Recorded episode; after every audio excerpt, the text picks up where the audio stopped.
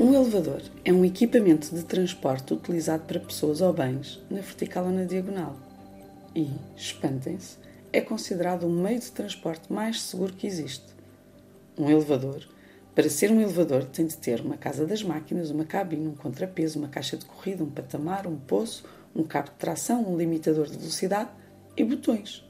Uns cá fora, para chamar o elevador, outros lá dentro, para podermos escolher o andar para onde queremos ser levados ou carregar em caso de emergência. Um elevador tem de ter tudo isto, mas não tem de ter bancos ou cadeiras para nos sentarmos. Talvez porque não é suposto passarmos muito tempo dentro de um elevador.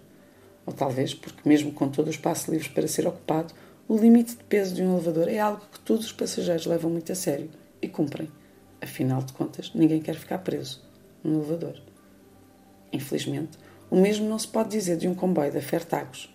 A Fertagos é uma empresa de transportes ferroviários suburbanos que opera entre Lisboa e Setúbal, atravessando a Ponte 25 de Abril e cumprindo um percurso de 54 km.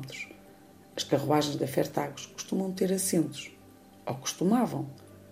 Mas a partir de março, as carruagens de Fertagos vão passar a ter menos cadeiras para poderem acomodar mais passageiros, ou para ser mais precisa, para acomodarem os 200 mil passageiros a mais por mês.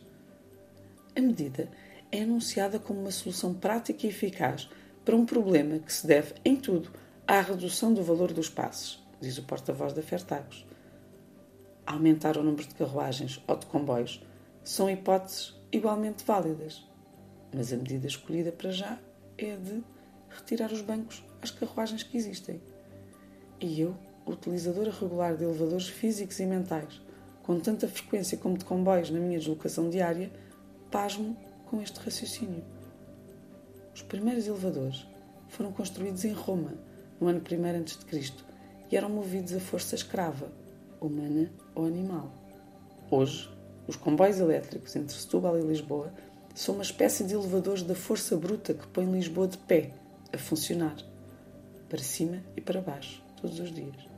Estes comboios deslocam milhares de trabalhadores como se fossem escravos, obrigam-nos a consecutivos atrasos e a penosas condições que todos aceitam para poderem cumprir os seus horários com rigor numa cidade que os chutou para fora do seu centro e, em troca, deu lugar a habitações turísticas e a comércio de luxo.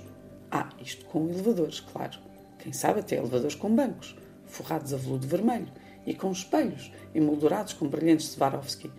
Tudo criteriosamente limpo e mantido a funcionar na perfeição por centenas de funcionários que todos os dias se acotovelam para um lugar em pé num comboio elevador da Fertagos. Tudo para chegarem a horas aos elevadores dos outros e depois regressarem, extenuados, fim da sua terça-feira, às suas casas, sem ascensor.